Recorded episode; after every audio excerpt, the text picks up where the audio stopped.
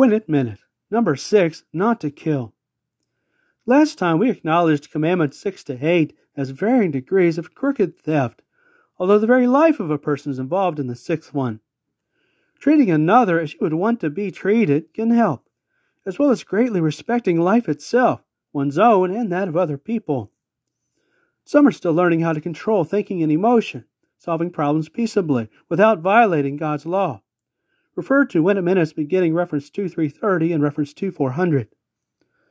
What great sadness was caused when King Herod of Israel, going outside of God's law, ordered the killing of many young.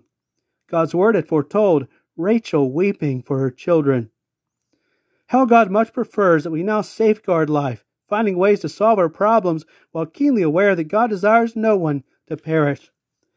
May we value God's view of life as precious for both young and old alike. Reference 2 501.